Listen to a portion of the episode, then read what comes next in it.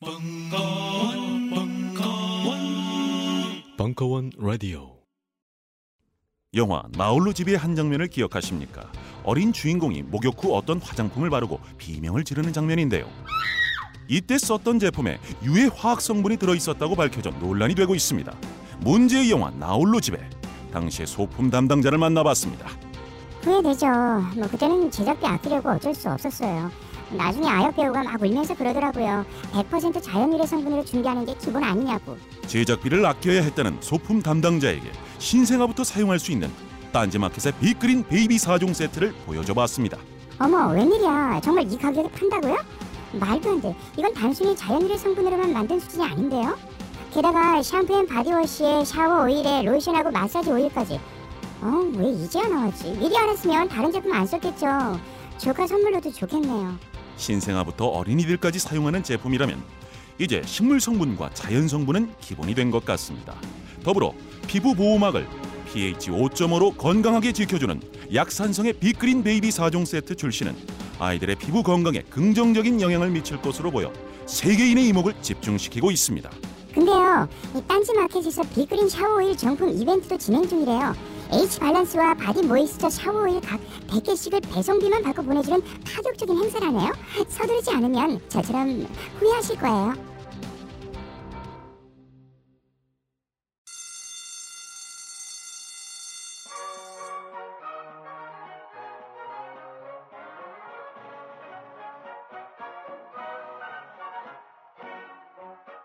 오늘도 힘차게 매일매일 활기찬 당신의 아침을 책임질 손안의 킹스베리, 중세 왕과 귀족들만 먹었다는 아로니아와 함께 발기찬 하루를 시작하십시오. 백 퍼센트 폴란드산 아로니아 열매 농축과즙, 평산네이처 평산 아로니아 친. 가사노동과 학업, 직장 스트레스로 지친 가족을 위한 최고의 선물. 한국에서 구라파의 맛과 향을 덤으로 느낄 수 있습니다.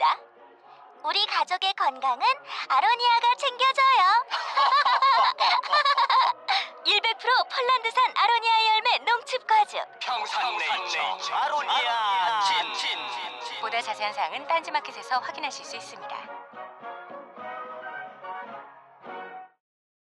안녕하세요. 딴지 마켓 조립 피씨 판매 책임자 이경식입니다. 요즘 딴지에 걸려있는 재산이 때문에 나름 유명이 되었는데요. 직접 용산 매장으로 찾아오시는 분들은 먼저 알아봐 주시고 배달을 갈 때에도 제 얼굴 보고 바로 열어주시더라고요. 요즘 저의 가장 큰 고민이 바로 이겁니다. 저도 사실 용산 용팔이었거든요. 파리를 날리다가도 호구손님 하나 잡아서 눈탱이 치는 그 맛, 그 짜릿한 맛의 용팔이 짓을 하는 건데 제가 요즘 그걸 못하고 있습니다. 정말 아주 그냥 돌아버리겠다니까요. 그래서 결심했습니다. 이왕 이렇게 된 거 정말 정직하게 장사하자. 아니, 정확히는 정직하게 장사할 수밖에 없습니다. 다 알아보시는데 말이죠. 은하계에서 가장 정직하고 가장 에이에스가 믿을 만한 조립 피씨 전문 업체 컴스테이션의 졸라 유명한 이경식이었습니다. 이왕 이렇게 된 거 아예 제 휴대폰도 밝혀버리겠습니다. 공일일 팔구이 오오육팔 전화 주십시오. 제가 직접 받습니다. 감사합니다. 저희 컴스테이션은 조용한 형제들과 함께합니다. 환타의 서바이벌 투어 삼 탄 인도 도시 이야기 이월 이십칠일 강연.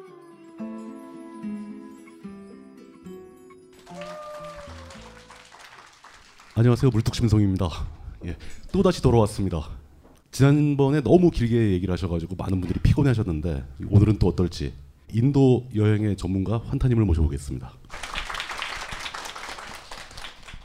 이게 지금 다섯 번째더라고요. 그러니까 딴지 인터뷰 일, 이를 하고 그다음에 서바이벌 투어 일, 이를 해서 더해봤더니 지금 인도를 가지고 총 열세, 열한 시간을 떠들었어요.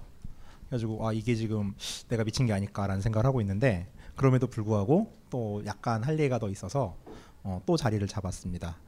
아마 저는 말하다 죽은 귀신이 있는 게 아닐까라는 생각을 하고 있고요. 자, 오늘은 이제 먼저 번의 일 회 같은 경우는 이제 인도 여행을 하는 뭐 자세와 방향성에 대한 얘기를 했었고요. 그리고 두 번째는 이제 여행의 실무, 어떻게 할 것인가에 대한 얘기를 했었는데 이번 같은 오늘 같은 경우는 좀 가벼울 거예요. 도시 이야기에 대한 부분들인데 뭐 도시 이야기들이라는 게 사실 뭐 많이 접하는 거예요. 가이드북 같은 경우도 사실 도시 이야기의 확대판이죠. 어디에 가면 뭐가 볼 게 있고 뭘 먹어야 되고 라는 얘기들. 근데 가이드북 같은 경우는 아무래도 볼거리들을 달락달락 끊어버리니까 이것이 통일성 있는 어떤 도시에 대한 이야기들을 전개하기 되게 어려운 상황이 되더라고요. 그래서 이 부분은 좀 되게 아쉬웠고, 그리고 시중에 나오는 에세이들이 좀 그런 이야기들을 하면 안 팔리죠, 한국은. 그래가지고 그런 것도 없고, 그래가지고 몇 개의 인도 도시에 대해서 약간 그 도시에 대한 이야기를 한번 해볼까 싶어가지고 이 자리를 마련했어요. 어, 그러면 이제 도시를 여러 개의 도시를 이야기를 하실 건가요? 네, 우선 광고에는 열 개의 도시가 나갔는데 뭐 여기가 딴지다 보니, 그리고 제가 오늘 아침 일곱 시에 잤어요. 이제 제가 잠에서 깨어난 지 아, 잔지 열두 시간이 됐고 세 시간 자고 왔거든요. 그래가지고 하다 하다 두 개는 못했어요.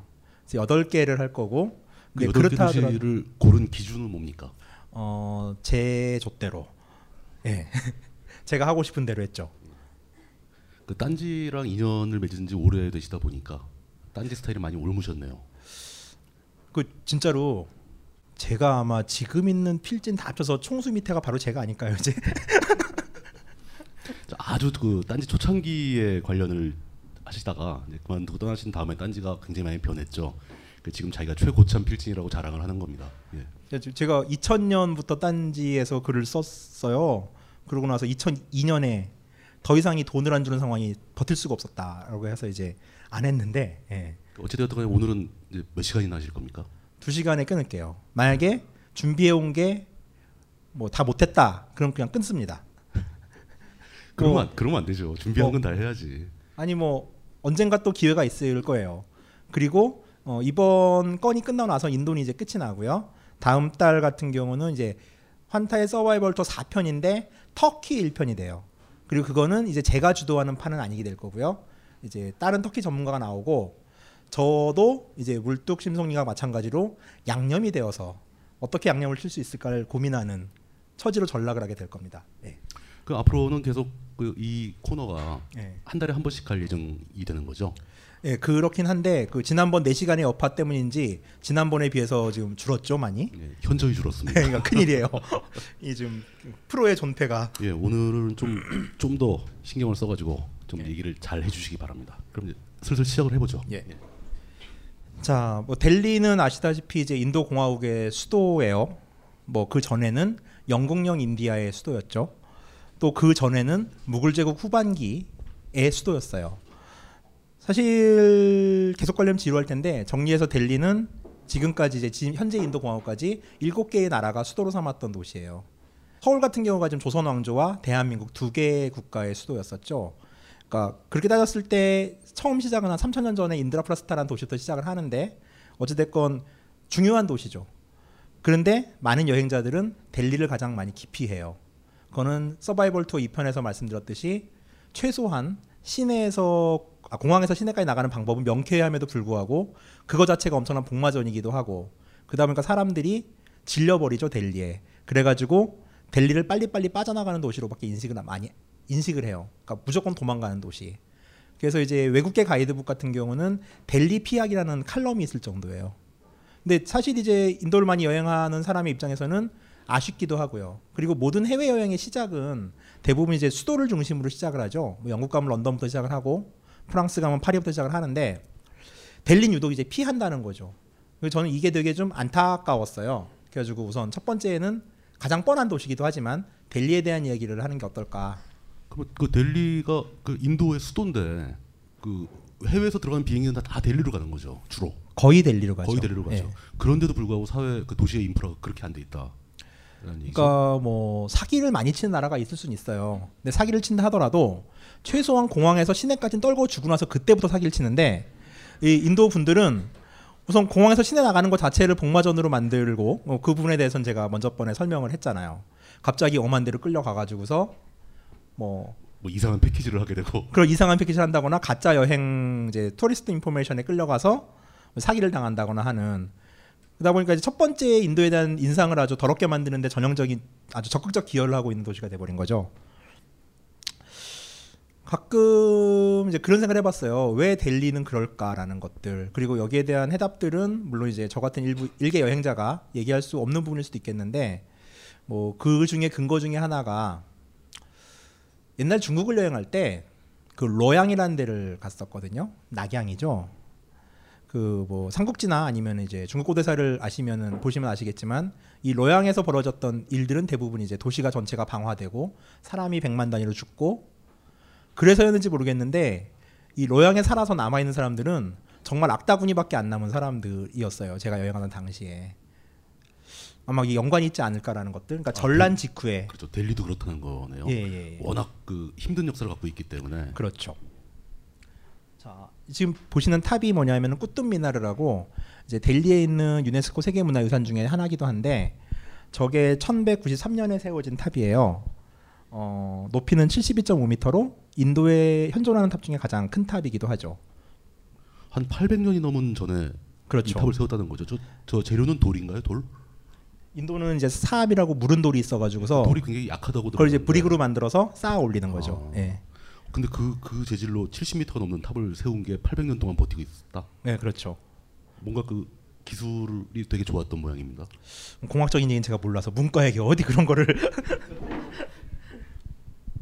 그 많이들 이제 인도의 역사를 볼 때, 그러니까 우리는 흔히 이제 영국 식민지만을 기억을 해요. 그리고 사실 인도 통치법이 발효되고 나서부터 이후까지 역사를 보면은 사실 또 직할 통치는 뭐 백 년 정도로 봐야 되거든요.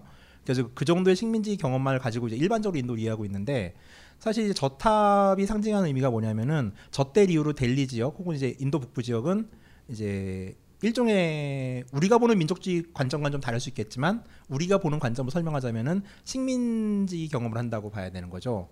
저 지금 고르 왕조라는 왕조에서 쳐들어와서 이제 인도를 점령한 건데. 저게 아프가니스탄계예요. 그리고 우리가 알고 있는 흔히 알고 있는 무굴 제국 같은 경우도 아프가니스탄계거든요. 그러니까 무굴이라는 말은 이제 몽골의 그 동네 사투리예요. 그러니까 징기스칸의 오대손이 티무르였고 티무르의 아니. 오대손이 그 무굴 제국의 시조인 바부르예요. 그러니까 외래 정권인 거죠. 그래가지고 이제 꾸뚜 저 탑은 이제 쿠뚜무딘 에이벡이라는 오빠가 만든 이제 전승기념 탑이에요. 사실 이슬람은 저렇게 델리를 전, 본격적으로 점령하기 전에도 인도를 수없이 쳐들어오긴 했어요. 가장 악명 높은 아저씨가 이제 가지니의 마흐무드라는 아저씨인데 이 아저씨는 평생의 소원을 나는 인도를 졸라 털 거야 라고 약속을 하고서 정말 엄청난 숫자의 그러니까 그 당시에는 이제 힌두 사원들이 되게 많은 재물을 가지고 있으니까 사원들이 있는 곳들을 털기 시작했죠. 근데 그 당시만 하더라도 점령할 생각은 안 했어요. 단지 인도는 털려는 지역이었는데 이제 저 전승탑이 생겼던 시점을 계기로 인도를 직접적으로 지배하기 시작한 거죠. 아 그러니까 그게 그 침략의 종류에도 네. 약탈이 있고 점령이 있는데 이제 점령의 시작인 거죠. 슬슬 이제 그 기존에는 다 약탈만 하다가 이제 점령을 마음에 두고 들어왔다. 예, 네. 그게 점령, 점령이 시작되었다. 삼 년이에요. 그래서 어떻게 보면 이제 좀 타이트하게 본다면 이제 식민지 경험인 거예요. 그러면은 최소한 오백 년? 아니면 뭐 최대 육백오십 년 정도까지 계산할 수가 있어요. 이때부터 영국이 물러나기 전까지. 음. 그 무굴 제국 다음에 또 영국이 들어오죠. 아니, 아니. 그러니까 이슬람의 지배만 육백오십 년으로 볼 수가 있는 거예요. 그러니까 무굴 제국이 망하기까지. 그리고 영국이 또 와서 백 년을 해먹잖아요. 그럼 약 길게 봤을 때 칠백오십 년 정도의 식민지 경험을 겪고 있는 거죠. 한국의 경험을 봤을 때 우리가 지금 일제 삼십육 년을 겪고 나서 엄청나게 많이 변해 있잖아요. 그리고 잔재들이라고 남아있는 것들, 우리 의식 속에 남아있는 부분들이 많아 있는데 이렇게 상상을 해보세요. 칠백오십 년간의 식민지를 겪은 사람들이에요. 그러면 그 안에서 얼마나 많은 죽음이 있었겠으며 그 안에서 살아남기 위한 얼마나 많은 내부적인 투쟁이 있었겠어요. 근데 그렇게 긴 시간 동안 식민지 경험을 하게 되면 그냥 동화되지 않을까요? 그 점령의 주체와 피점령자들과 그게 그 이제 중국 역사하고 인도 역사가 좀 비슷한 건데 예, 예. 침략자들이 소수고 피지배자들이 타, 쪽수가 많다 보니까 흡수가 그렇죠. 되는 거죠. 역으로 그러니까, 흡수가 예, 되겠죠. 그러니까 예. 청나라를 이제 중국을 점령했던 청나라 여진족들이 중국 한족에 흡수가 돼가지고 지금 삼십만 안쪽이거든요. 여진족이라고 할 수 있는 사람들이. 그리고 언어는 소, 사멸했고 그러니까 마찬가지로 이제 이슬람의 지배자들도 혹은 이제 그쪽에서 들었던 일족들도 사실 동화가 됐다고 볼 수밖에 없는데 문제는 그 시기 동안의 그 이제 과정을 거치면서 예, 아, 예, 예. 그렇다고요. 아유, 과정을 거치면서 뭘, 뭘, 됐다고? 네, 말을 말을 하시려고 그래가지고서. 자, 사진이고요. 이제 쿠뚜미나르란 데고 여기는 이제 기본적으로 그러니까 쿠뚜미나르란 탑은 쿠와트 알 이슬람 모스크라고 하는 이제 모스크 안에 있는 미나렛이에요. 그러니까 미나렛이 뭐냐면은 모스크 안에 보면 첨탑 있잖아요. 첨탑에서 이제 예배 들 때 알라 하고 예. 하는 그 첨탑의 모스크인데, 이 모스크를 처음 만들던 과정이 그 전까지 인도를 점령하고 나서 이슬람들이 인도 델리에 있던 모든 힌두 사원을 때려부신 다음에 그 잔재로 만들었어요. 특히 바닥재는 대부분 사원에 있던 재질이에요. 무슨 말이냐면은 우리의 종교의 위대함으로써 힌두 이교도인 힌두를 물리쳤고 그거를 밟고 가라는 의미죠. 그러니까 가장 신성했던 사원을 밟고 가는 바닥재로 만들었다는 것 자체가 그 당하는 쪽에서 굉장히 모욕적인 그런 걸 수도 있겠네요. 그렇죠. 예. 그래가지고 그런 건축재를 재활용하다 보니까 모스크에는 이런 우상에 대한 조각들이 있으면 안 됨에도 불구하고 다 힌두 사원에 있는 기둥을 뽑아가지고 모스크를 만든 거예요. 그러다 보니까 여기 보시면 알겠지만 저게 얄리라고 하는 이제 일종의 사원 조각에 들어가는 동물이거든요. 상상 속의 동물인데 이런 이제 모스크임에도 불구하고 힌두 사원적인 요소들이 군데군데 장식을 하게 된 거죠. 그리고 이때는 이제 인도의 장인들이 모스크를 건축해보지 않았던 시기여가지고서 모스크를 어떻게 건축해야 되는지에 대해서 잘 몰랐었기도 했고요. 근데 모스크를 만든다고 만들었는데 만들고 보니까 인도 양식이 돼버렸다. 뭐 약간 이런, 그런 네, 거죠. 그러니까 네, 그런 게 섞여 있었다. 네. 그러니까 아니, 저런 문양도 원래 제대로 하려면 다 이렇게 갈아 없애거나 뭐 아니면 아라베스크 문양을 만든다거나 다른 꾸란의 구절을 새겨야 되는데 네. 만드는 쪽에서도 좀 기분 나빴겠네요. 저거 다 세워놓고 몰랐을 수도 있지 않을까요? 저, 저 의미를 몰라서. 예. 예. 그래가지고 이렇게 보면은 이거는 모스크가 아니라 아 이건 마치 힌두 사원의 문양 같다라는 느낌을 받을 수밖에 없거든요. 자 조금 더 가보면 같은 구역 안에 이런 것도 있어요. 이건 뭐냐면은 어, 이건 뭐예요, 이건? 일라이 미나르라고 이제 그 쿠뚜미나르를 만든 아저씨는 이제 이미 죽고 또 다른 아저씨가 이제 왕을 해먹다가 아씨 나는 좀 더 큰 걸 만들 거야 라고 해가지고 그걸 공사를 하고 있던 중에 암살을 당해요. 공사가 중단된 거예요. 아랫부분만 만들고 그냥 끝난 거네요. 예. 근데 이게 쿠뚜미나르가 기단 둘레가 십사 점 오 미터예요. 근데 저 아이가 짓다 말았는데 이십사 점 오 미터거든요. 그러면 이게 완성됐다라면 백십 미터 정도가 됐을 거라고 예상을 하고 있는데 뭐 만들다 무너졌을지도 모르는 일이죠, 그거는. 자, 조금 더 이후로 갈게요. 아이고, 이게 아니구나. 이거구나. 아 같은 얘기를 아 사진네 앞뒤가 안 맞아가지고 역시 쿠뚜미나르 안에 있는 거고 저희는 쇠기둥은 이제 당시 힌두 사원인 구타 왕조 때 만들어진 사원에서 뽑아온 쇠기둥인데 저게 약간 이제 오파츠 같은 개념이에요. 그러니까 철의 순도가 되게 높고 녹이 슬지 않아가지고 현대 기술로도 뭐 좀 재련이 어렵다라고 하는. 그러니까 약 구타 왕조 시대니까 천 한 삼사백 년 정도를 녹슬지 않고 버티는 쇠기둥인 거죠. 오픈된 상태에서 뒤에 있는 문 말고 서 있는 쇠기둥에 대해서 네, 얘기하는 거죠. 예. 근데 그게 그 성분이 지금도 만들기 어렵다 뭐 이런 예, 얘기예요. 그러니까 재련이 힘들다 그러더라고요. 그래서 옛날에는 저렇게 철조망이 없고 그냥 기둥만 있었고 뒤로 깍지를 껴서 넘으면 해, 이제 소원이 이루어진다 그래가지고서 깍지를 끼는 사람들이 되게 많았는데 또 그 인도란 나라가 쪽수가 많다 보니까 이제 깍지를 끼다가 또 사람이 밟혀서 좀 몇 명 돌아가시고 뭐 이랬어요. 그래가지고 이제 막아놓은 거죠 못 가게.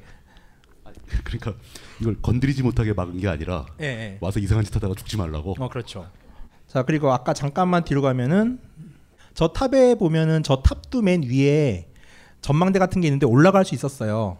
과거에는. 아 저게 저 안으로 올라가는 통로가 있는 거예요? 예, 안으로 기둥이 있어요. 내부로 기둥이 아. 있어서 저 위에 전망대가 있잖아요. 탑 위에. 그 발코니가 있는데 역시 천구백팔십이 년도에 수학여행을 온 인도 아이들이 또 서로 비집고 하다가 막 밟혀가지고 세 명이 죽어요. 그래서 지금 이제 막혔죠.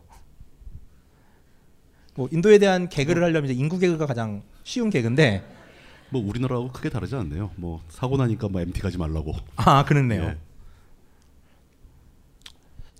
자 이제 조금 더 후로 갈게요. 그 후에 이제 무굴 제국 시대가 도래를 하죠. 인도는 무굴 제국 시도 시절에도 수도는 처음엔 아그라였어요. 타지마할이 있는. 그다가 이제 그 건축광이라고 많이 불리는 무굴의 오 대 황제 사자한 때 아 이제 부인이 죽고 나서 천도 계획을 결정하긴 하는데 뭐 아마 부인이 죽어서 거기가 싫었을 수도 있겠죠.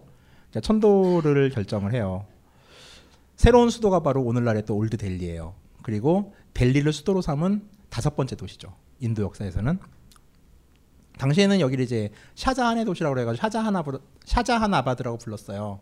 그 뭐뭐뭐뭐 바드는 이제 이슬람 사람들이 만든 도시란 뜻이에요.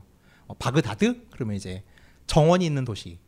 그다음에 뭐 알라하바드 그러면 이제 알라신의 도시 뭐 이런 뜻이 되는 거거든요. 그래가지고 끝에 이제 바드가 들으면은 아 이 도시는 이슬람 애들이 만들었구나.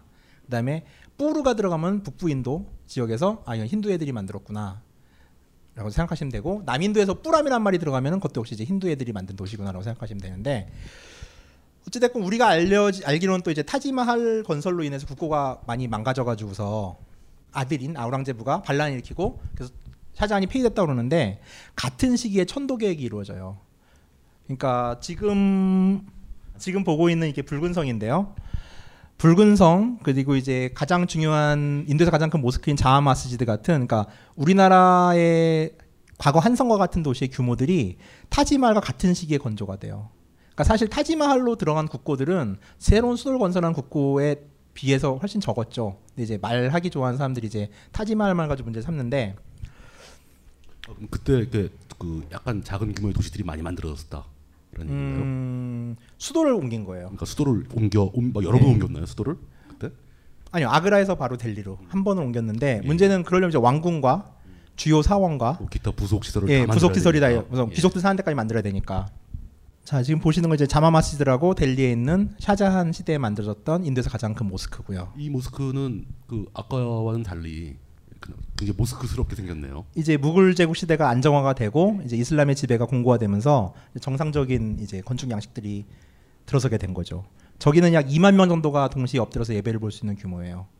어, 이, 저 안에 이만 명이 들어간다고요? 아니, 그러니까 그 모스크는 예. 저 사원 안에서 예배를 보는 게 아니라 아. 이 마당에서 뜰에서 절하면서 예배를 그 보는 거라서 예, 뜰이 예. 중요한 거예요. 뜰이 이제 규모를 측정하는. 그 뜰에 물이 있네요? 저 이제 뭐 깨끗하게 발 닦고. 음.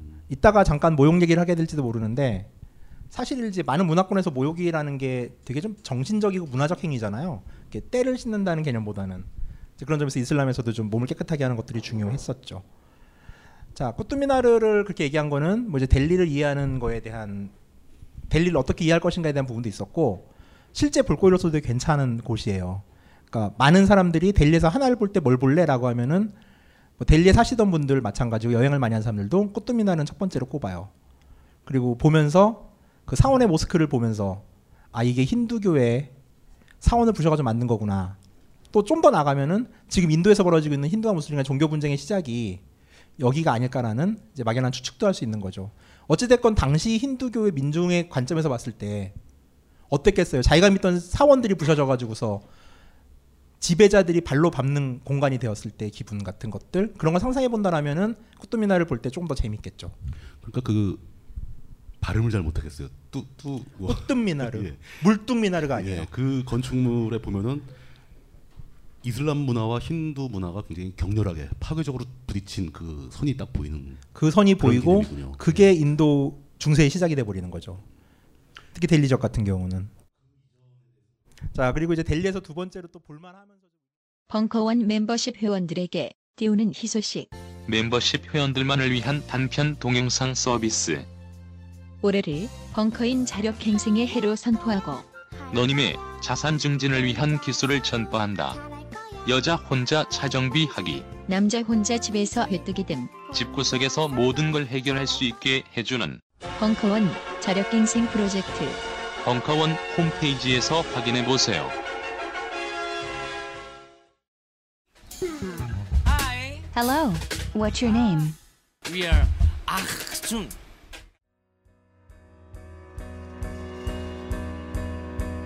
기나게 날 내리는 이비처럼. 이번 라이브 벙커원의 주인공은 누구인가요? 아흐준.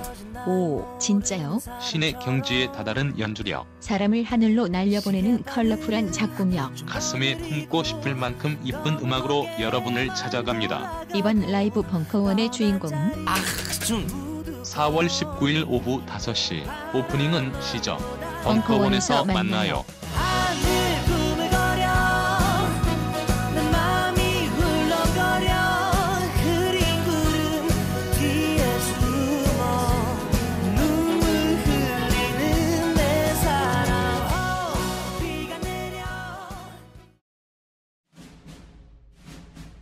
스마트폰에 바이블 벙커원 어플이 대폭 업그레이드 되었습니다. 강좌 및 강의별 결제 기능 탑재. 멤버십 회원이 아니라도 벙커원 동영상들을 골라볼 수 있는 혁신.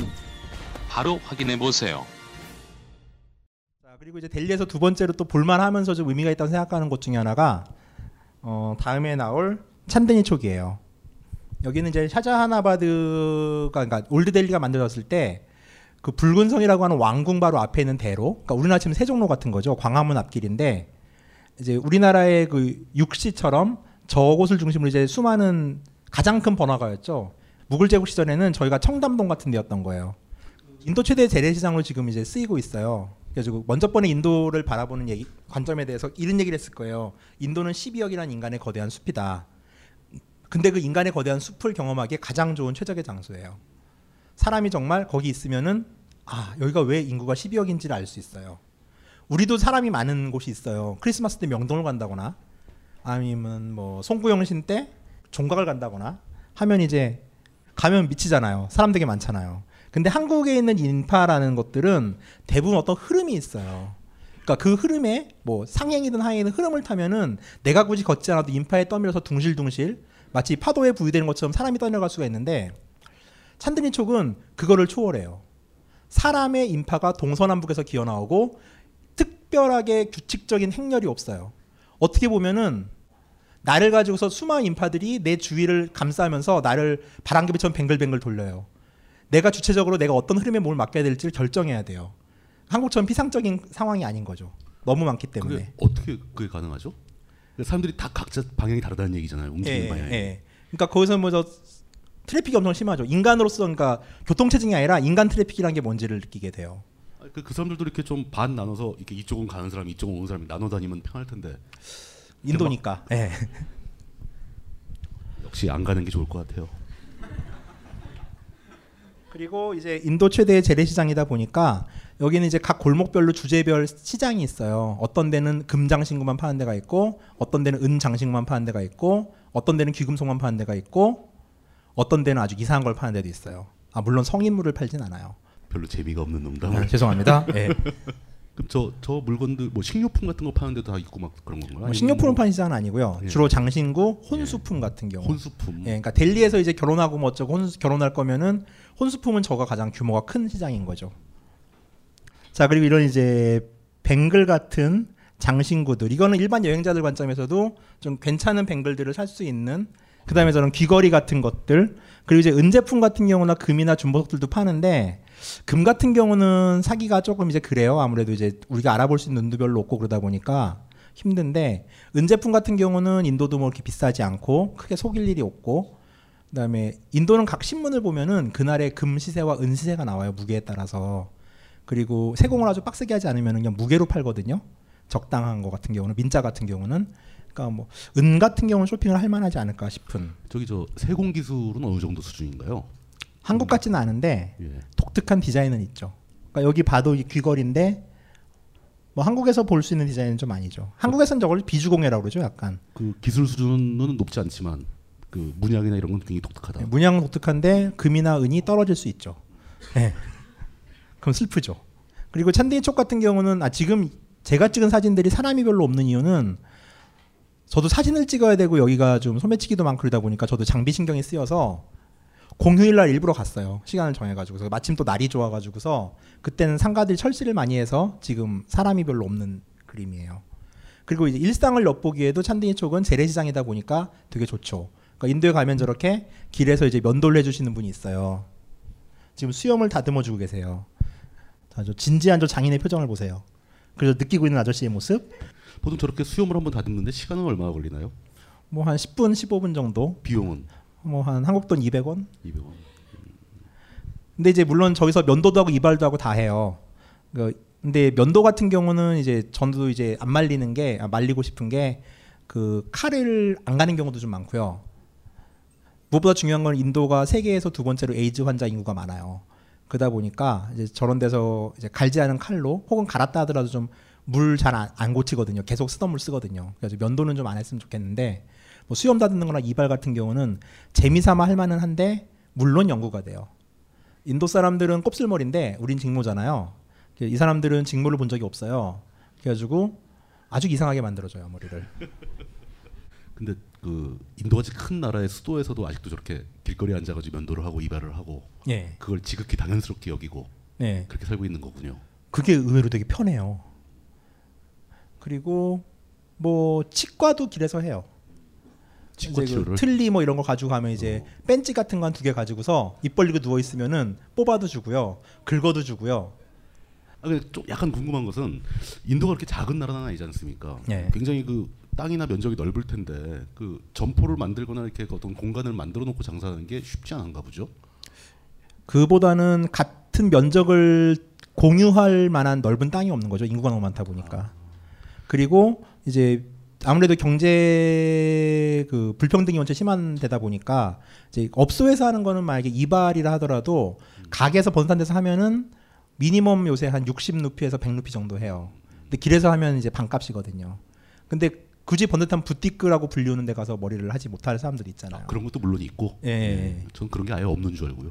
그러니까 의외로 이거를 이상하게 보지 않으면 어떻게 해석할 수 있냐면요. 전 인도를 여행 인도가 여행지로서 되게 좋다고 느끼는 것 중에 하나가 폭이 되게 넓어요. 내가 얼마를 가지고 있던 간에.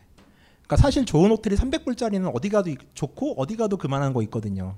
근데 선진국 같은 경우는 이 갭이 백 불에서 삼백 불이라면은 인도는 십 불에서 삼백 불인 거예요. 그리고 그 수많은 카테고리 안에서 내가 비집고 들어갈 수 있는 틈이 있다라는 거죠. 근데 이거는 뭐 그냥 단순한 여행자로서는 나쁘지 않은 조건이에요.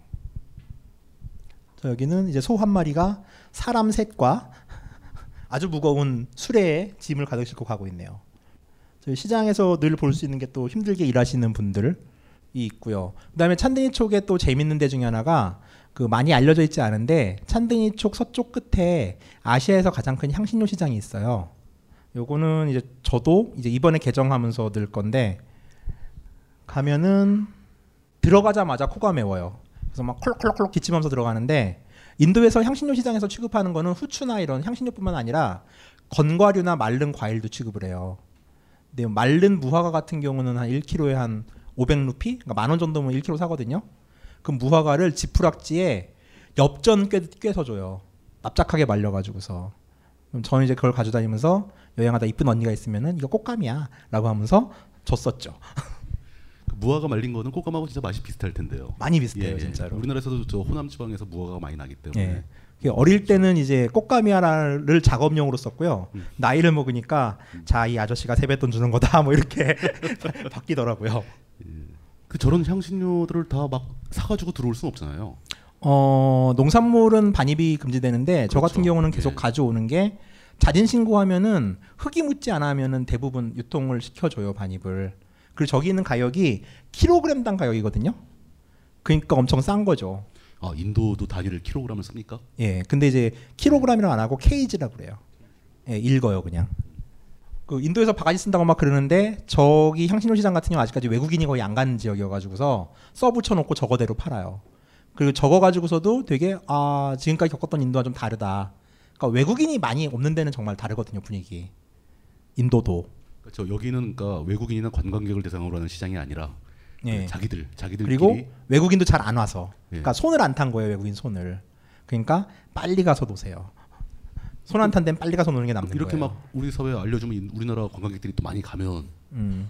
조만간 도로 다 변할 거 아닙니까? 저는 이제 또 딴 데를 찾아서 또 소개하는 게 제 일이니까. 자 그리고 이거는 이제 도둑 시장이에요. 도둑 도둑 시장이라는 것은 그러니까. 훔친 거. 네, 그렇죠. 작물 분해해가지고 네. 차를 그 분해해서. 아주 유명한 얘기가 있어요. 이렇게 인도에서 어느 날 자고 있었더니 내 차에 엔진을 누가 떼간 거예요. 그러면 저기 가면은 똑같은 시리얼 넘버의 엔진을 살 수가 있어요. 그럼 사다가 도로 그대로 갖다 끼는 거예요. 그리고 내 차에 시리얼 번호를 보여주면서 이거 원래 내 거였어라고 얘기를 하면은 디씨도 돼요. 살짝 미안한 표정을 지으면서 어 그랬니? 이러면서. 그래서 저희 보면 이제 차량 앞에 헤드라이트. 뭐 별거 다 있죠 진짜. 자, 이것도 이제 찬드니촉의 한 풍경 중에 하나예요. 그 찬드니촉은 이제 원체 오래된 골목이다 보니까 되게 이제 괜찮은 레스토랑도 있어요. 그 중에 하나가 카림이라고 하는 집인데, 그건 한 백 년 된 집이거든요. 지금은 분점이 좀 많은데, 거기 가면은 이제 일반적으로 먹지 못하는 좀 특이한 걸 먹을 수 있죠. 란이라고 하는 빵인 난이 아니라 란이라는 건데 뭐냐면은 양다리 통 탄도리 구이예요. 근데 그런 게 한 팔천 원? 양다리가 맛이 없을 수는 있겠는데 뭐 입에 안 맞을 수도 있어요. 대신 양다리를 들고서 사진을 찍으면 정말 뽀대가 나요. 어디서 양다리 하나를 들고서. 양, 양다리 이렇게 작은 게 아니잖아요. 양다리는 크잖아요. 예, 예. 그걸 통으로 해준다고요? 예, 예. 그거 들고 사진 찍으라고? 어, 되게 비주얼 잘 나와요. 뭔가 이제 저 같은 이런 수염을 한 사람이 이걸 딱 들고 있으면은 뭐 누르하치나 이렇게 여진족 같은 느낌이 들 거예요. 그런 게 그런 가게가 있고 그런 레스토랑이 있고 그런 게 사실은 좀 약간 그 미안한 얘기지만 관광객들의 손은 손이 아직 안 닿기 때문에 가능한 거네요. 그렇죠. 예. 그래서 뭐 델리도 뭐 얘기를 하자면 끝이 없겠는데 우선 제가 도시 이야기를 풀면서 그러면서 이제 볼거리라고 소개할 수 있는 건 요거 두 개. 아, 한 가지만 더 여쭤볼게요. 그러니까 만약에 누가 가, 내가 직접 간다 하면은 예. 아까 처음에 델리에서 공항에서 시내 나가는 것도 힘들다 그랬는데 저런 지역들을 찾아다닐 수 있는 겁니까? 음, 뭐 달래는 대로 돈을 주면 갈 수 있어요. 어, 돈을 많이 주고. 네, 근데 그 달라는 대로 주는 돈이 이제 그 설, 시세를 알았을 때 내가 되게 불쾌하죠. 거기에 초월할 수 있다라면은 어 해피해요. 근데 뭐 그럼 안 되겠죠? 자, 이게 좀 읽기가 힘들죠. 이게 영어인데 인도 글자처럼 보이게 한 서체예요. 이건 이제 맥레오드 간지라고. 아, 북쪽으로 한참 올라가네요. 네, 히말라야 쪽이죠. 맥레오드 간지는 해발 한 천칠백팔십 미터 정도 되는. 아마 우리한테는 이곳으로 알려져 있죠. 달라이라마가 있는 티베트 망명 정부. 어디부터 이건 얘기해야 될지 모르겠는데 우선 뭐 달라이라마에 대한 얘기는 많이 들어보셨죠. 노벨 평화상 수상자였고 지금 티벳이라는 나라는 중국에 의해서 합병돼서 더 이상 나라로서 기능이 아닌 중국 중화인민공화국의 그 시장 자치구라고 불리우고 있는 지역이고요. 그리고 이제 그 당시 지배자와 귀족이었던 달라이라마는 인도로 망명을 해요. 히말라야를 넘어서. 그리고 당시 인도에 수상했던 네루는 이제 인도 땅 중에 몇 개를 골라주죠. 대표 심나와 무수리 그리고 맥로드 간지 중에 어디에 머물래라고 했는데 이제 달라이라마는 이 맥로드 간지라는 지역을 선택을 해요. 근데 나머지 두 지역 앞선 무수리나 심나라는 지역은 되게 살기 좋은 데예요.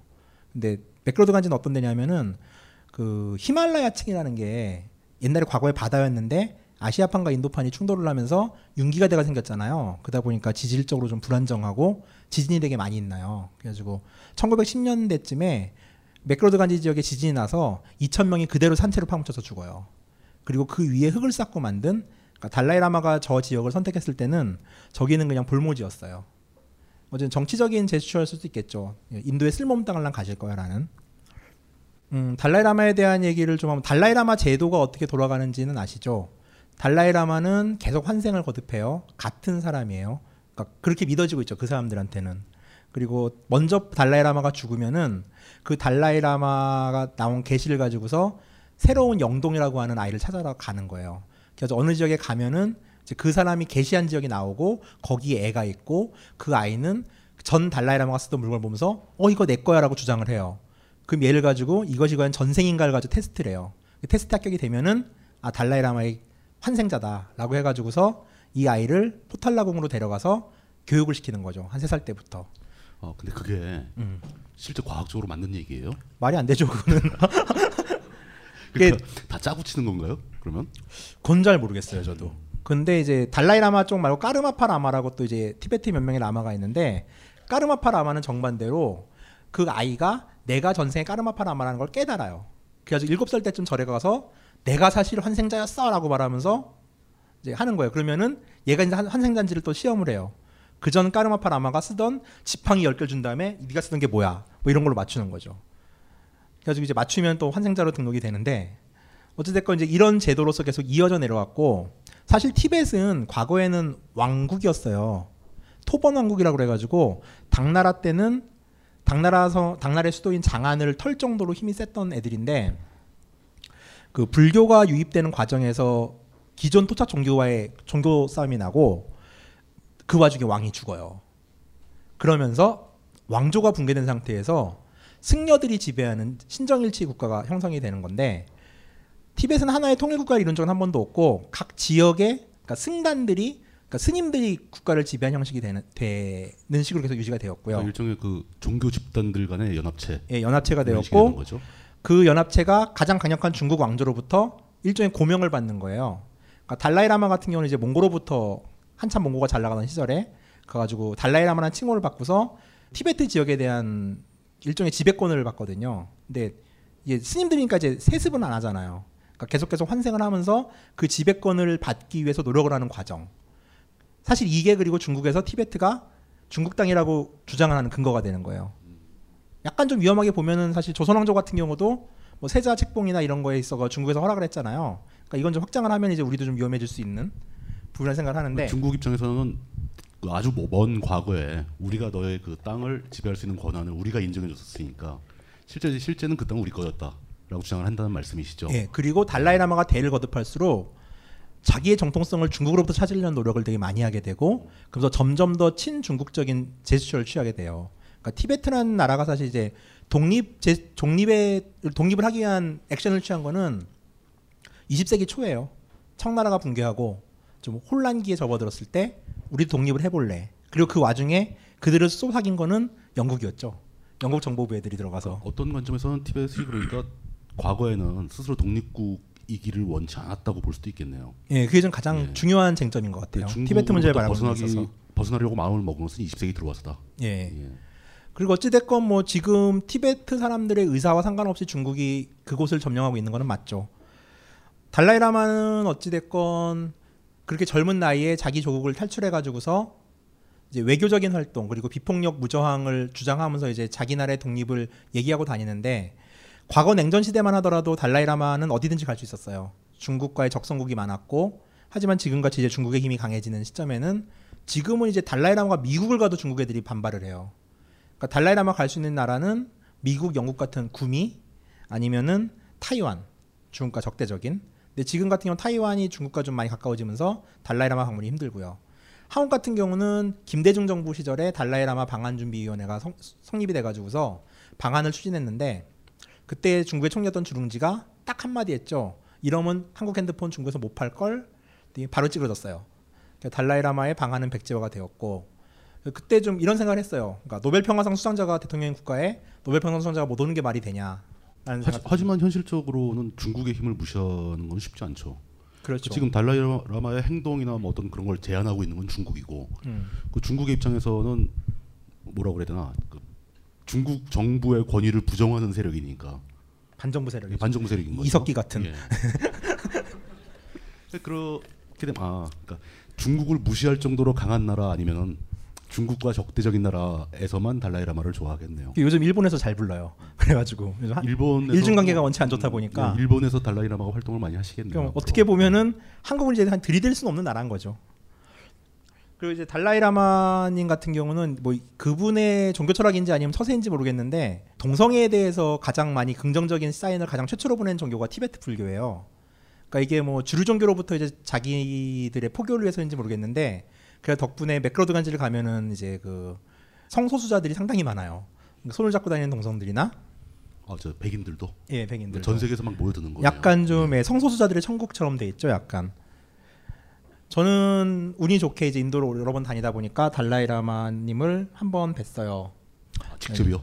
아니, 얘기를 한 번 했고 뭐 뵌 거는 몇 번 뵀어요. 예, 예. 그래가지고 무슨 말씀을 하시던가요? 저는 이제 의외로 운이 좋아서 일대일 단독 면담을 예. 했는데. 그냥 뭐 그 달라이라마님을 뵈러 가면 대부분 이제 불교 수행자로 생각을 하시죠. 그래가지고 이렇게 수행하다 궁금한 거 있으면 물어봐라 뭐 이런 말씀을 주로 하시는데, 저는 그게 되게 좀 궁금했어요. 그러니까 티베트라는 나라가 사실 우리가 알고 있는 불교적인 종교의 유토피아는 아니었거든요. 근데 그건 이제 딴지 인터뷰 이편에서 잠깐 얘기를 했는데, 그 승려 계급은 귀족이었고 그리고 노예 계급이 있는 중인이 없는 되게 철저한 계급 국가였어요. 그러니까 우리가 알고 있는 거는 사실 서구인들이 만들어낸 오리엔탈리즘에 되게 가까운 얘기들이고, 실제의 티베트는 엄청난 계급사회였고 엄청난 착취가 존재했던. 달라이라마 전임 달라이라마인 십삼 세 달라이라마가 죽었을 때 영탑이라고 하는 불탑을 만드는데, 그때 티베트 전역에서 금이 칠 톤이 들어와요. 근데 티베트라는 지역을 보시면 알겠지만 인구 밀도가 되게 희박하거든요. 그러니까 이거는 정말 쭉 빨았다고밖에 볼 수가 없어요. 어, 자기 자기 지배하에 있는 사람들의 모든 재화를 수탈이죠. 다, 아, 네. 수탈해 왔다. 예. 그리고 아마 달라이라마 짐 달라이라마께서도 나라 잃지 않으셨다라면은 그러셨을 수도 있겠죠. 지금도 그러고 있을 것이다. 예, 그게 너무 궁금한 거예요. 너무 보고 싶은데 말이에요, 직접? 예, 그래가지고 그 달라이라마는 원래 부를 때 이제 에이치 에이치 달라이라마 불러요. 히스홀리네스라고 해가지고 교황하고 달라이라마만 에이치 에이치를 붙이거든요. 그래서 이제 에이치 에이치 그러니까 이제 한국말로 존자님이라고 해석을 하는데 에이치 에이치 달라이라마 이러면서. 이렇게 물었어요. 저도 참 되게 당돌한데, 음. 만약에 당신이 나라를 잃지 않았다라면은 당신의 얼굴은 지금과 같을까요? 라고 불렀는데, 그때 이분에게서 저는 되게 이제 멋지다고 생각했던 게 막 웃는 거예요. 아, 질문의 뜻을 알아보셨네요. 예, 예, 막 웃더니 예. 아, 너 되게 재밌다고 그러면서 막 웃다가 잠깐 침묵이 흘렀고 그러는 거예요. 아마 아닐 거야. 근데 어, 되게 솔직하고 인간적이더라고요. 그래가지고 음, 저는 뭐 나름 이제 인격적으로는 감화가 됐어요, 그분에게. 그 답변으로 미루어 보자면 자신도 그걸 알고 있는 거네요. 예. 그러니까 자기가 만약에 이런 이런 상황에 처하지 않았다면 지금 같은 가치관을 갖고 있지는 않았을 것이다. 예. 여전히 그 저 승려계급 밑을 바치고 있는 그 피지배계급을 착취하면서 살아왔을 것인데. 그렇죠. 그 현실을 깨달은 예. 거죠. 자기가 망명정부 생활을 예. 하면서 그 시스템이 붕괴하면서 외국에 돌아 쫓겨 나와서 막 살다 보니까 그게 잘못되었다는 사실을 깨달았다고 볼 수도 있을까요? 예, 저는 그게 깨달음이라고 생각해요. 사실 깨달음이라는 거는 예. 멋진 분이네요, 그러면. 예, 그렇죠. 자기가 예. 가진 권력, 가진 걸 내놓을 수 있다라는 건 좀 대단한 것 같고요. 지금 달라이라마는 앞으로는 더 이상 환생을 안 하겠다고 선언을 하셨어요. 그러니까 달라이라마 제도는 지금의 다원화된 민주주의 사회에서 옳지 않다. 그래서 나는 환생하지 않겠다. 그리고 나의 모든 권력은 지금 티베트는 의회가 생기고 있거든요. 의회와 총리를 통해 가지고서 정치 권력을 반납하고 있는데, 이건 달라이라마 개인의 의지고요. 근데 이제 달라이라마 밑에서 이제 좀, 좀 이제 또 그러는 아저씨들이 또 거기도 있을 거 아니에요. 홍문종 같은 아저씨들이. 그래서 그런 아저씨들은 이제 달라이라마 제도가 유지되길 바라고 있죠. 누군가 다른 어린 어린아이가 권력을 이어받아야 또 이 지배 계급이 그렇죠. 권력을 유지할 텐데. 그러기 가장 쉬운 구조거든요. 예, 그리고 끊어버리면은 기득권이 붕괴되는 거잖아요. 그렇죠. 예. 그리고 달라이라마가 환생을 안 하는데 어떤 림포체가 감히 환생을 하겠어요. 근데 사실 림포체들 보면은 정말 그냥 어떻게든 운이 좋게 태어난 거거든요. 그 사람이 정말 전생에 그였는지 모르겠는데 뭐 장난 아닌 림포체 되게 많아요. 지금 중국령 티베트의 티베트성 자치구에 있는 부성장도 비군이 림포체 출신이에요. 이해가 안 되는 거죠. 승려가 환생을 해가지고서 지금 림포체가 림포체라고 대접을 받는 사람이 중국 정부 밑에서 자기 민 자기 나라 국민들을 수탈하고 이제 탄압하는 데 앞장서고 있다는 것도. 근데 그런데도 림포체라는 그러한 이제 특권은 쓰이고 있거든요. 전체적인 느낌은 굉장히 좀 혼란스럽다라는 느낌이고, 음. 그 종교와 실제 정치적인 권력과 또 전통과 새로운 변화와 이런 사이에서 굉장히 그 혼란을 겪고 있다라고 보여지네요. 네. 예. 자, 이제 또 여행 얘기를 하죠. 황상민의 집단 상담소의 핵심. 더블유 피 아이. 자, 더블유 피 아이가 뭐냐? 어, 그거 좋은 질문이에요. 훌륭해요. 이 더블유 피 아이는 언제 개발하신 겁니까? 어, 개발된 게 한 십 년 넘었네요. 그의 십여 년에 걸친 인간 심리 탐구와 실제 적용을 통해 개발해낸 성격 및 라이프 진단 툴. Who am I? 나는 누구인가? 다가오는 오월 이십삼일 열아홉시 삼십분 심리 분석 워크숍을 실시한다. 놀라워요. 서두르시라. 자세한 사항은 홈페이지 참조.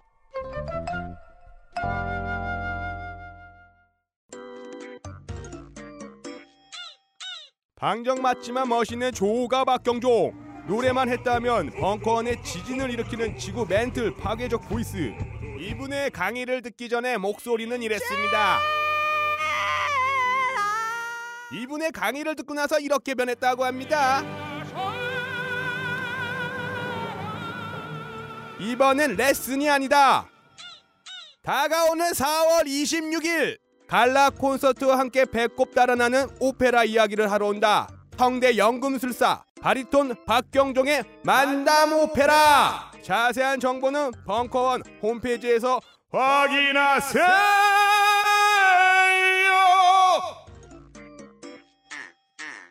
자, 이제 또 여행 얘기를 하죠. 자, 티베트는 몇 개의 사진이 있어요. 이거는 이제 티베트 박물관에서 찍은 건데, 이제 라싸로 진주하는 중국군이에요. 지금 마오쩌둥과 주덕의 사진이 보이고 있고, 자, 당시 티베트군은 저랬어요. 조랑말의 화승총을 들고 있으니, 이때가 천구백오십년대 초반이니까 중국은 국공내전을 승리로 이끌고 한국 전쟁까지 참여를 한 정예 중의 정예였죠. 뭐 상대를 할 수가 없는 게임이죠, 저거는. 게다가 중국은 공습까지 했다니까, 라싸를. 저 조랑말 가지고 뭘 했겠어요. 어, 지금 저 중국군이 쳐들어와가지고 나라를 뺏기는 과정인데 왜 춤을 추고 있죠? 뭐 한국 전쟁 때 인민군이 서울 들어왔을 때 조선민주주의 인민공화국 만세 해야 되지 않았을까요? 바로바로 바로 바꿔야 된대요. 예. 안 그러면 죽는다더라고요. 아, 입장을 빨리 전환했다. 근데 저는 이 말을 또 예. 짜집기를 해가지고서 또 하면은 당하지 않을까라는 생각이 갑자기. 아, 무슨 얘기 무슨 얘기 이제. 저는 당 많이 당해봐서 자, 그리고 이제 중국군이 진주한 후에 이제 티베트의 변화상이죠. 이제 복식이나 뭐 이런 게 상당히 중국스러워졌죠, 버렸네요. 네. 더 그 현대적인 중국스러워졌네요. 이거 이제 뭐 목 잘린 불상들 같은 경우. 아, 저거 저거는 저 중국의 그 공산당군이 예, 공산 그 종교를 탄압한 현장인가요? 그리고 이제 사실 어느 정도 초창기에는 티베트의 문화를 좀 인정해 주려고 그랬고요. 의외로 달라이라마가 초창기에 중국에 되게 협조적이에요. 그래가지고 첫 번째 티베트 자치구의 주석을 달라이라마가 지내요. 그러다가 이제 그 협상이 깨지면서 사실 이제 파국을 맞이하게 되는 거거든요. 그러니까 중국에서도 달라이라마 그 권력 체제를 좀 인정을 해주려고 했던 거네요, 처음에는. 그러면서 공고화를 해야 되니까. 예. 예. 그래서 이제 어느 순간에 가서 이제 그게 깨지면서 달라이라마는 멀리 도망가고 이렇게 된 거죠. 자, 맥레오드 간지는 해발 천칠백팔십 미터의 그 히마찰프라데시 지역의 남부에 있는 도시고요. 그러다 보니까 이제 언제든지 가면은 한여름을 제외하고는 설산을 볼 수 있어요. 그 티베트 문화권에 있는 얘기인데 이제 맥레오드 간지 가장 중심부엔 달라이라마의 저택과 달라이라마의 직속 사원이 있거든요. 그 사원을 도는 길을 코라라고 그래요. 그러니까 티베트에서는 중요한 사원이나 왕궁 같은 거를 그 주변 우리나라 탑돌이 하듯이 돌아요. 그 길을 코라라고 하거든요. 네, 이제 코라에서 찍은 사진이고요. 가장 제가 생각하기에 가장 인도에서 아름다운 산책길 중에 하나예요. 전체적인 길이는 얼마나 됩니까? 어, 한 바퀴 돌면 어바웃 이 킬로미터? 어, 한 삼십 분? 예, 예. 어. 그리고 저기 저 티베트 뭐 여행 가보시면 알겠지만 저렇게 빨갛고 노란 알록달록한 깃발이 보이잖아요. 저거는 룽타라고 그래요. 그 한자로는 풍마라 그러는데 저게 불경을 인쇄해 놓은 거예요. 그러면 바람이 불잖아요. 그럼 저 불경에 인쇄한 부처님의 말씀이 전 세계로 막 퍼져나간다고 생각해서 팔락팔락팔락거리면 되게 좋아하는 저희 집에도 있어요. 인테리어로. 영화 같은 데 보면 많이 나오죠. 예. 깃발 같은 게. 볼 때마다 궁금했는데 막상 알고 보면 별거 아니네요. 모든 게 그렇죠. 아, 저기 아 진짜 저렇게 글이 다 써 있는 거. 저게 이제 인쇄 목판 인쇄란 거죠. 불경을. 인쇄를 해가지고서 집집마다 걸어놓는 거예요. 자, 그리고 달라이라마와 만나는 법은 여행을 하시는 분들 같은 경우는 이제 그런 로망들이 좀 있어요. 근데 그게 달라이라마 개인에 대한 호감인지 아니면 그냥 단지 나는 유명인이 보고 싶어요인지 모르겠는데 뭐 반반이라고 생각하거든요. 우선은 달라이라마께서는 해외 활동을 좀 많이 하시긴 하는데 그분이 올해 여든이에요. 그러니까 이제 연로하셨죠. 그래가지고 해외 활동을 이제 많이 못 하세요. 건강도 좀 안 좋으시고. 그래가지고 맥레오드 간지 있을 때는 일 년에 한 두 번 정도씩 퍼블릭 미팅을 해요. 그러면은 그냥 그날 전날 소문 듣고서 그 여권 맡기는 데가 있거든요. 등록을 하면은 아홉 시 정도에 가가지고 줄 쫙 서가지고서 약 일 초 동안 만날 수 있어요. 줄 서가지고 그냥 이렇게 그냥 까딱이라고 하는 이렇게 예품을 드리 예품을 주면은 그걸 이제 걸어줘요 목에다가 아니면 손목에다 뭐 걸어주는 걸 걸어주거나 락샤만당한테 하나 만들어주고서 끝나는데 가끔씩 요즘 같은 경우 이제 한국인들이 원체 많다 보니까 요새는 매년 가을에 한국인을 위한 버페를 해요. 매년 구, 시월경이고 달라이라마 닷 오알지로 들어가시면 이제 스케줄을 볼 수 있는데 그때 가면 이제 한국인 유학생들이 달라이라마가 하는 말 한국말로 번역해가지고서 약 한 삼, 사일에 걸쳐가지고 법회를 해요. 그때는 좀 가까이서 볼 수가 있죠. 그러니까 굉장히 이 수준이 높은 종교적 인물인데 네. 그 자기의 그 일정을 웹사이트에 공개한다 이거죠. 요즘 웹의 시대죠. 네. 그리고 달라이라마의 그 티칭이라고 해가지고 영어로 하는 설법들은 수시로 벌어지는데 되게 쉬워요 영어. 어차피 뭐 저분들도 영어가 모국어가 아니잖아요. 그러니까 우리의 콩글리시는 충분히 이해할 수 있고 아, 그러니까 질문할 수 있는 영어로 얘기를 해준다는 거죠. 예, 영어로 강좌를 하시는데 네. 어려운 얘기 안 해요. 어려운 얘기는 우리나라 스님들이 엄청 많이 하죠. 달라이라마 티칭은 정말 쉬운 얘기예요. 그냥 오히려 되게 단순해요. 착하게 살아라 뭐 이런 얘기예요. 부모님 말씀 잘 들어라 뭐 이런 얘기 있잖아요. 그러니까 되게 어렵게 뭐, 뭐 색즉시공이 어쩌고 이딴 소리 안 해요. 그래서 오히려 더 좋을 수도 있더라고요. 자, 그리고 이제 맥레오드 간지 지역이 한국인 여행자들이 각광을 받는 가장 큰 이유 중에 하나는 음식이 입에 맞아요. 이 사람들 같은 경우는 중국 요리의 영향을 많이 받았다 보니까 지금 보고 있는 거는 이제 뚝파라고 하는 칼국수예요. 저희 국수 가닥 보이시고 안에 뭐 계란 고명이 있는데 인도를 여행하다 보면은 국물을 먹기가 되게 힘들어요. 국물을 먹을 일이 없어요. 인도 요리 커리라는 건 기본적으로 스튜예요. 그냥 끓여 놓는 요리인데 또 우리 한국인 여행자의 미풍양속은 매일 밤 술을 먹잖아요. 이제 다음날 속이 막 죽을 것 같은데 저런데 뭐 짜이론 한계가 있어요. 다 커리를 먹으면 넘어와요 바로. 그때 이제 티벳 식당인데 유효한데 저긴 정말 시원한 국물에 이제 티벳 요리를 먹을 수가 있죠. 제가 그 집에서 마눌님 얘기 안 듣고 네. 술 많이 먹은 다음 날 정 기분이 나쁘면 카레를 만들어 주더라고요. 음 제가 한 열흘 전에 외박을 했는데 카레를 만들어 주더라고요. 속 아파 죽는 줄 알았어요. 차마 못 먹겠어요. 그거. 아 근데 그 저 지역은 이제 음식의 맛이 우리들 입맛과 좀 약간 통하는 구석이 있다. 예, 예. 인도 다른 곳에 비해서 예, 예. 왠지 좀 매력이 있네요. 한번 가보고 예. 싶어지네요, 갑자기. 그리고 뭐 인종도 비슷하니까요. 물뚱님은 티벳 사람으로 오해할 수도 있을 것 같은데요. 아, 이건 진짜 농담은 아니고 전 전에 동남아 여행 다닐 때 그 현지인으로 오해를 많이 받았었어요. 음, 그럼 막 그 길거리 이렇게 서 있다 보면 언니들이 붙어요. 막 빠이 라이 캅 이러면서 아, 현, 현지 남자가 와가지고 담배 불 빌려달라고. 현지 말로. 뭐 그래서 깜짝 놀래고 막 그러죠. 뭐 어떻게 반응을 보여야 될지 모르겠네. 오늘 영 분위기가 좀 잘 안 맞는 것 같아. 잘 좀 해봐요, 참. 네. 자 이제 한 딴 데로 가죠. 자 이제 리시케시입니다. 옛날에 한 육십 년대 말쯤에 아시아 배낭여행이 처음 발견이 돼요, 서양 애들한테. 그러면서 쓰리 케이라는 지역이 있었어요. 가장 당시 서양인들이 여행하고 싶은 아시아의 지역이었는데 그곳이 어디였냐면은 방콕의 카오산, 그 다음에 카트만두, 그 세 번째는 의외로 카불이에요, 아프가니스탄에. 그때는 거의 배낭여행자들의 메카였어요.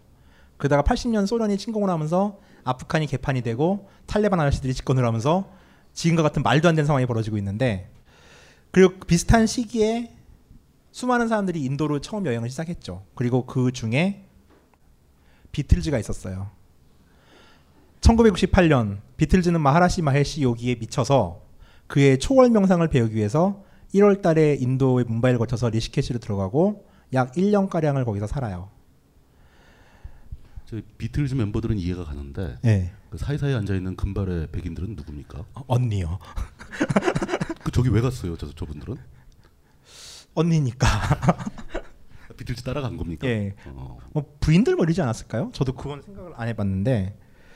부인이라고 보, 부인이라고 보기에는 짝이 안 맞는 것 같고. 그래요? 예, 누군지 모르겠네요, 저도. 되게 저런데 진지하시네요. 그, 그 당시 인도는 소위 말 익스포트 그루라고 하는 사람들 시대였어요. 그러니까 이제 유럽은 이제 육십팔 혁명이라는 게 등장을 했고 그 전에 관습으로부터의 해방을 요구했었죠. 그리고 그 전에 이제 킨제이 보고서 이후로 이제 일종의 성혁명이 발생하죠. 여성의 성욕을 긍정하게 되고 오르가즘을 발견하게 되고 아 여성도 성욕이 있구나라는 것들. 그러니까 성욕은 남성만의 전유물이었는데 그런 것들 발견하게 되었지만 이제 구 이제 서양의 기조를 지배했던 기독교들은 좀 금욕적인 그 육체에 대한 부정이 강화 강화하던 그런 얘기들을 많이 하던 시대였는데 그때 이제 인도에 있는 수많은 사람들 특히 이제 오쇼 라지니 씨라고 하는 아저씨가 이런 얘기를 하죠. 성욕이란 꽃처럼 피워서 지어야 되는 것이다. 자연스럽게 발화해라. 라고 얘기를 하면서 너희들이 받는 그것은 억압이다. 풀어라. 라고 얘기를 해요. 그래서 수많은 서구의 히피들이 인도에 미치게 되는 거죠. 기존의 시스템에 어떤 그 답답함을 느끼던 뭔가 예. 새로운 게 필요하다고 생각했던 사람들 젊은 층들이 대거 인도로 예. 몰려오는 거예요. 그 인도의 철학에서 인도에서 인도 출신의 어떤 그 문화나 말들에서 해방감을 느끼고 거기에 심취하게 됐다. 그렇죠. 그 시절에. 예. 예. 그리고 그들 중에 비틀즈가 인도로 가게 되면서 이제 완전 기폭제가 되는 거죠. 아니 비틀즈가 인도를 갔어? 뭐가 있는데 거기에 도대체 인도에 뭐가 있을까? 라면서 이제 서구 사회에서 인도 붐이 처음으로 발생하는 거예요. 이 시점에. 그리고 그 비틀즈가 갔던 곳이 바로 지금 얘기하고 있는 리시케시예요. 자 이게 비틀즈를 빠지게 했던 마하라시 마헬시 요기의 느끼하신 얼굴인데 사실 비틀즈는 마헬시 요기와 생활을 하면서 되게 실망을 해요. 마헬시 요기에 대해서. 그러니까 마헬시 요기가 자신의 여자애자를 성추행하는 걸 눈으로 지켜보고 그 와중에 항의를 했지만 받아들이지 않음을 알고 이제 화가 나서 영국으로 돌아가죠. 그러니까 인도와의 만남은 되게 비극적으로 끝나는데 그러면서 그 다음에 비틀즈는 화이트 앨범이라는 앨범을 내요. 그러면서 거기에 이제 이런 노래를 발표해요. 섹시 세디. 이게 뭐냐면 인도의 수행자 이름을 섹스, 사두라고 하잖아요. 사두. 사두라고 말하기 좀 그러니까 세디라는 여자 이름을 바꾼 거예요. 그래가지고 이렇게 노래를 합니다. 잠깐 들을게요.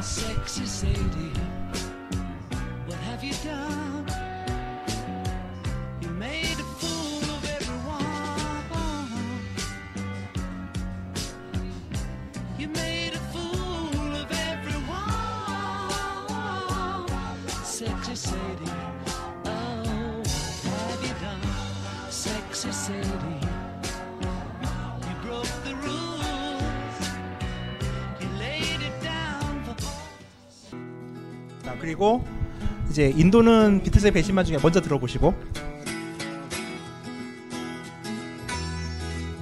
이것도 비틀즈와 상관 있는 인도 노래예요.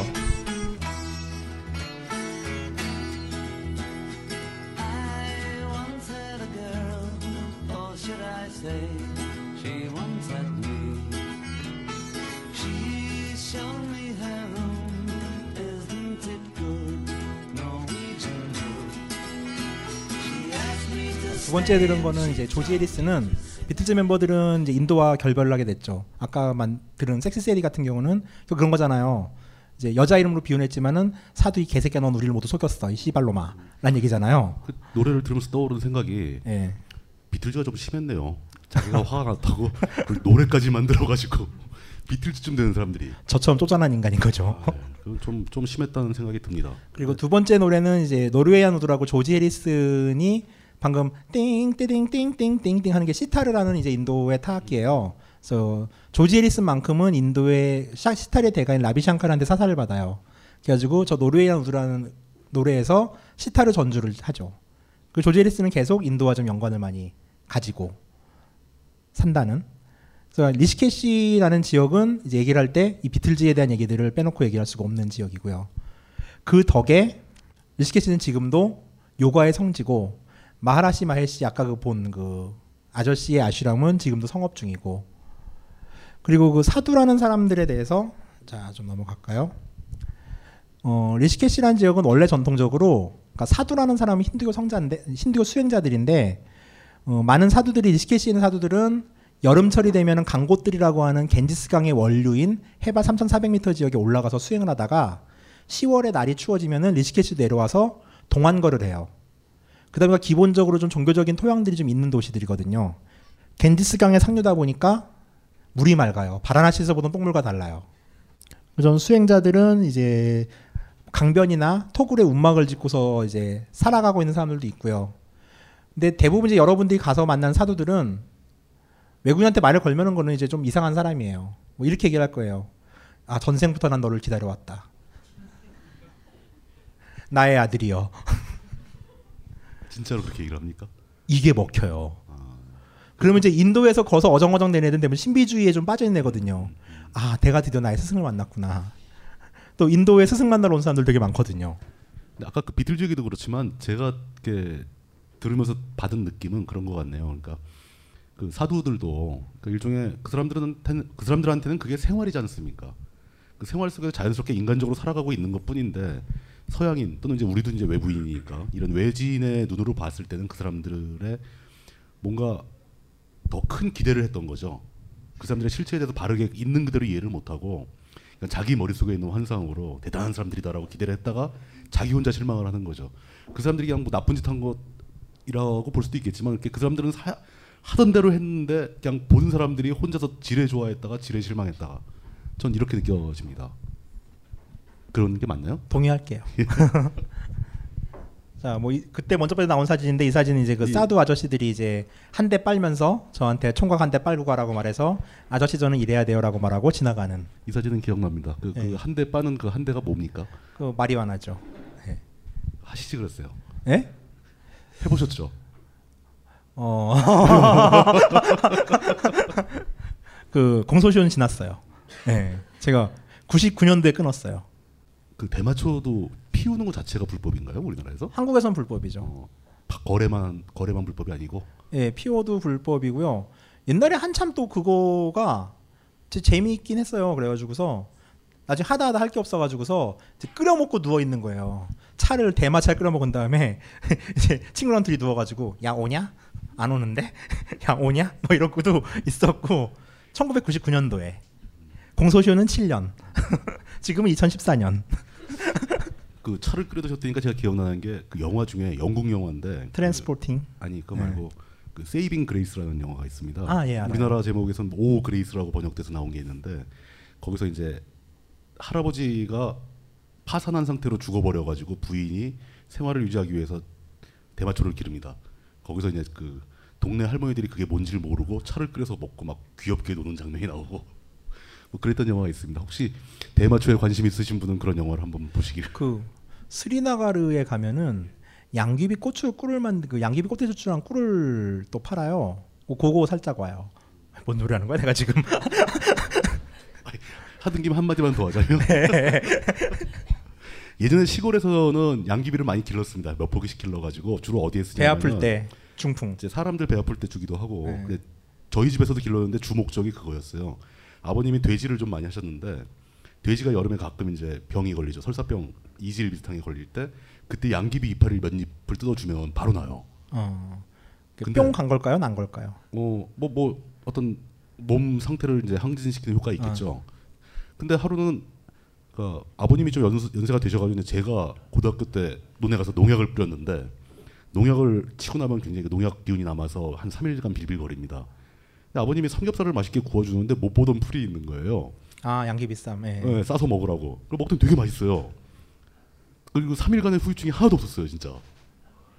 그 이게 나중에 이게 뭐예요 그랬더니 어 그 양귀비 이파리 그러시더라고요. 깜짝 놀랐던 기억이 나죠. 공소시효는 지났군요. 역시 네. 공소시효는 충분히 지났다고 생각을 합니다. 예. 그리고 이제 아마 요가의 고향이다 보니까 수많은 요가원들이 자리 잡고 있고요. 요가는 뭐 데일리로 끊을 수도 있고 몇 달씩의 코스들도 있고.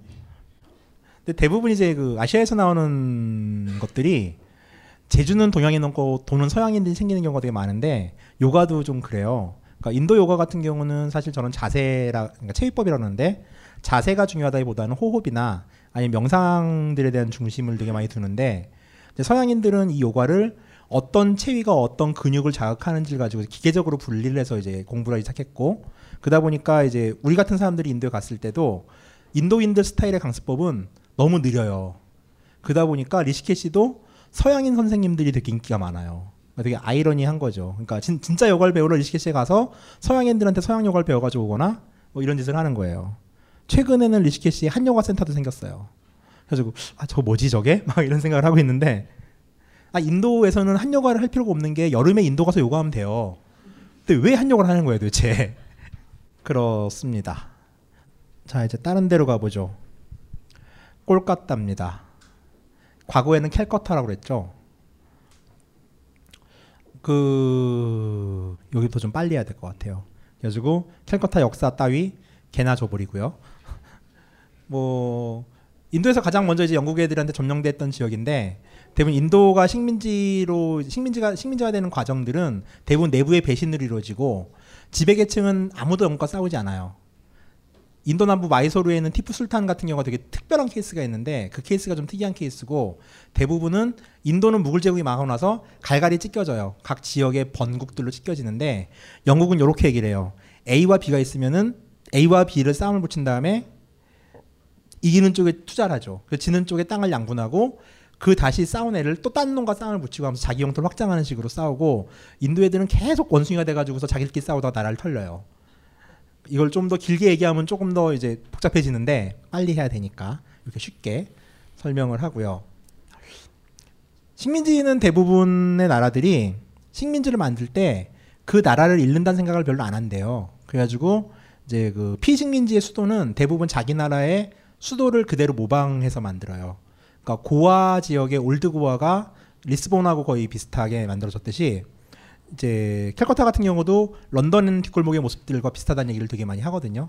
그 파토님이 영국에 살았잖아요. 파토님이 그 캘커타 여행하시나서 정말 하신 말씀이 정말 똑같다고 영국 뒷골목하고 그런 말씀하셨는데. 그 일본이 우리나라를 들어왔을 때 그 목포에다 만든 그 일본 사람들 거리가. 어, 거긴 진짜 혼맞지. 그 완전히 일본 네. 거리하고 똑같습니다. 거기도. 자 이렇게. 대영제국 영국령 인도의 수도로서 이제 승승장구하던 캘커타는 천구백십이 년에 델리로 수도를 이전하게 되면서 영국이 수도를 이전하면서 지위를 잃게 되는데 그 지위를 잃게 된 가장 큰 계기는 이제 민족주의의 대두라고 해야 되나요? 그러니까 자기들이 부려먹혀서 하급 관료를 키웠는데 이 하급 관료들이 민족 의식을 갖게 되고 저항하기 시작하는 거예요. 그러니까 처음에는 청원운동 같은 식으로 저항을 하기 시작했는데 그게 나중에 이제 국민의회가 발족을 하게 되고서 좀 약간 전투적인 모습들을 갖추게 되는 거죠. 그리고 이제 그 민족주의를 꺾어 누르기 위해서 영국은 수도를 강제로 옮겨요. 근데 그 전에 캘커타는 벵갈 르네상스라고 하는 엄청난 이제 문예 부흥 시기를 거치게 되거든요. 그때가 정확하게 언제쯤이죠? 어, 이십 세기 잠깐만요. 이십 세기 초, 음. 십구 세기 말부터라고 보시면 되고 그러면서 나오는 아저씨 중에 하나가 그 먼저 번 일 서바이벌 투어 일부에 말했던 종교다원주의의 시초자인 라마 크리슈나도 이 시기에 등장하고요. 그다음에 그의 제자였던 스와미 비베카난다 그다음에 브라흐모 사마지라고 해가지고 이제 힌두교를 좀 서구적인 방식에서 개량을 하자, 조혼 제도도 철폐하고 사회복지도 신경 써야 되지 않겠니라고 했던 브라흐모 사마지 운동을 했던 람노한 모이도 이 시대에 등장을 하고요. 그 사이에 잠깐 질문이 있는데, 그러니까 네. 힌두가 사실 그 이슬람에 밀려가지고 세력을 많이 잃었지 않습니까? 정치적 권력을 잃었죠. 정치적 권력, 종교적 기반, 어, 종교적 기반 그대로 네. 있었다. 네. 그러니까 영국에 지배한 영국이 지배하는 그 시기 도중에 힌두교가 다시 뭐 부흥되고 뭐 이런 것도 있나 있는 건가요? 네, 그렇게 보셔야죠. 음.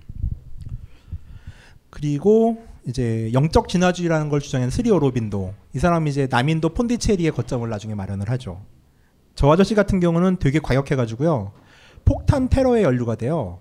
그래서 감옥에 가서 이제 감옥에 갇혀 있다가 아, 이런 무장투쟁의 무의미함 같은 걸 깨닫고서 이제 그 인간을 개조하자는 운동으로 바꾸게 되는 거죠. 그랬던 아저씨, 이게 이제 폰디체리 오로비를 만든 사람이라고 보시면 되고요. 그리고 이제 등장하는 이제 아시아 최초로 노벨 문학상을 받은 라빈드라나트 타고르 같은 사람이 이 시기 이제 벵갈리 르네상스를 주도하게 되는 사람이에요. 이 아저씨는 정말 특이했던 특이한 인물이었던 게 문학가이자 시인이자 철학가이자 교육가이고, 심지어 아인슈타인하고 현대 물리학에 대한 토론이 가능했던 사람이에요. 그게 천재급 인물이죠, 진짜. 물뚝심송님은 자기를 얘기한 것처럼 미소를 지으면서 그리고 세계 최초로 두 나라의 국가를 작사한 사람이에요. 인도의 국가도 라빈드라나트 타고르가 작사하고요. 그다음에 방글라데시 국가도 이 타고르가 있던 지역 캘카타 지역은 벵갈 지역이거든요. 이 벵갈 지역이 동서로 분할되면서 방글라데시와 웨스트 벵갈이 되는데, 방글라데시 국가도 타고르의 시에서 따와요.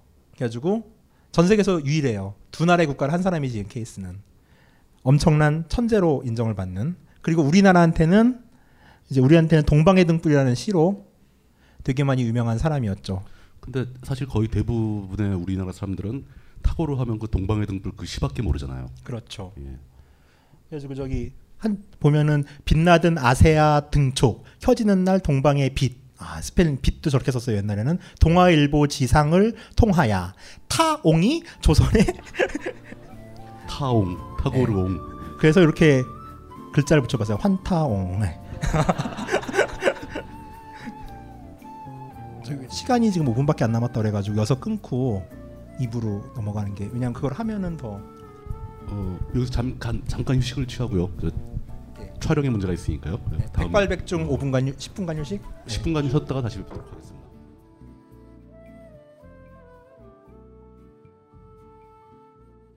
벙커 원, 벙커 원, 벙커 원 라디오.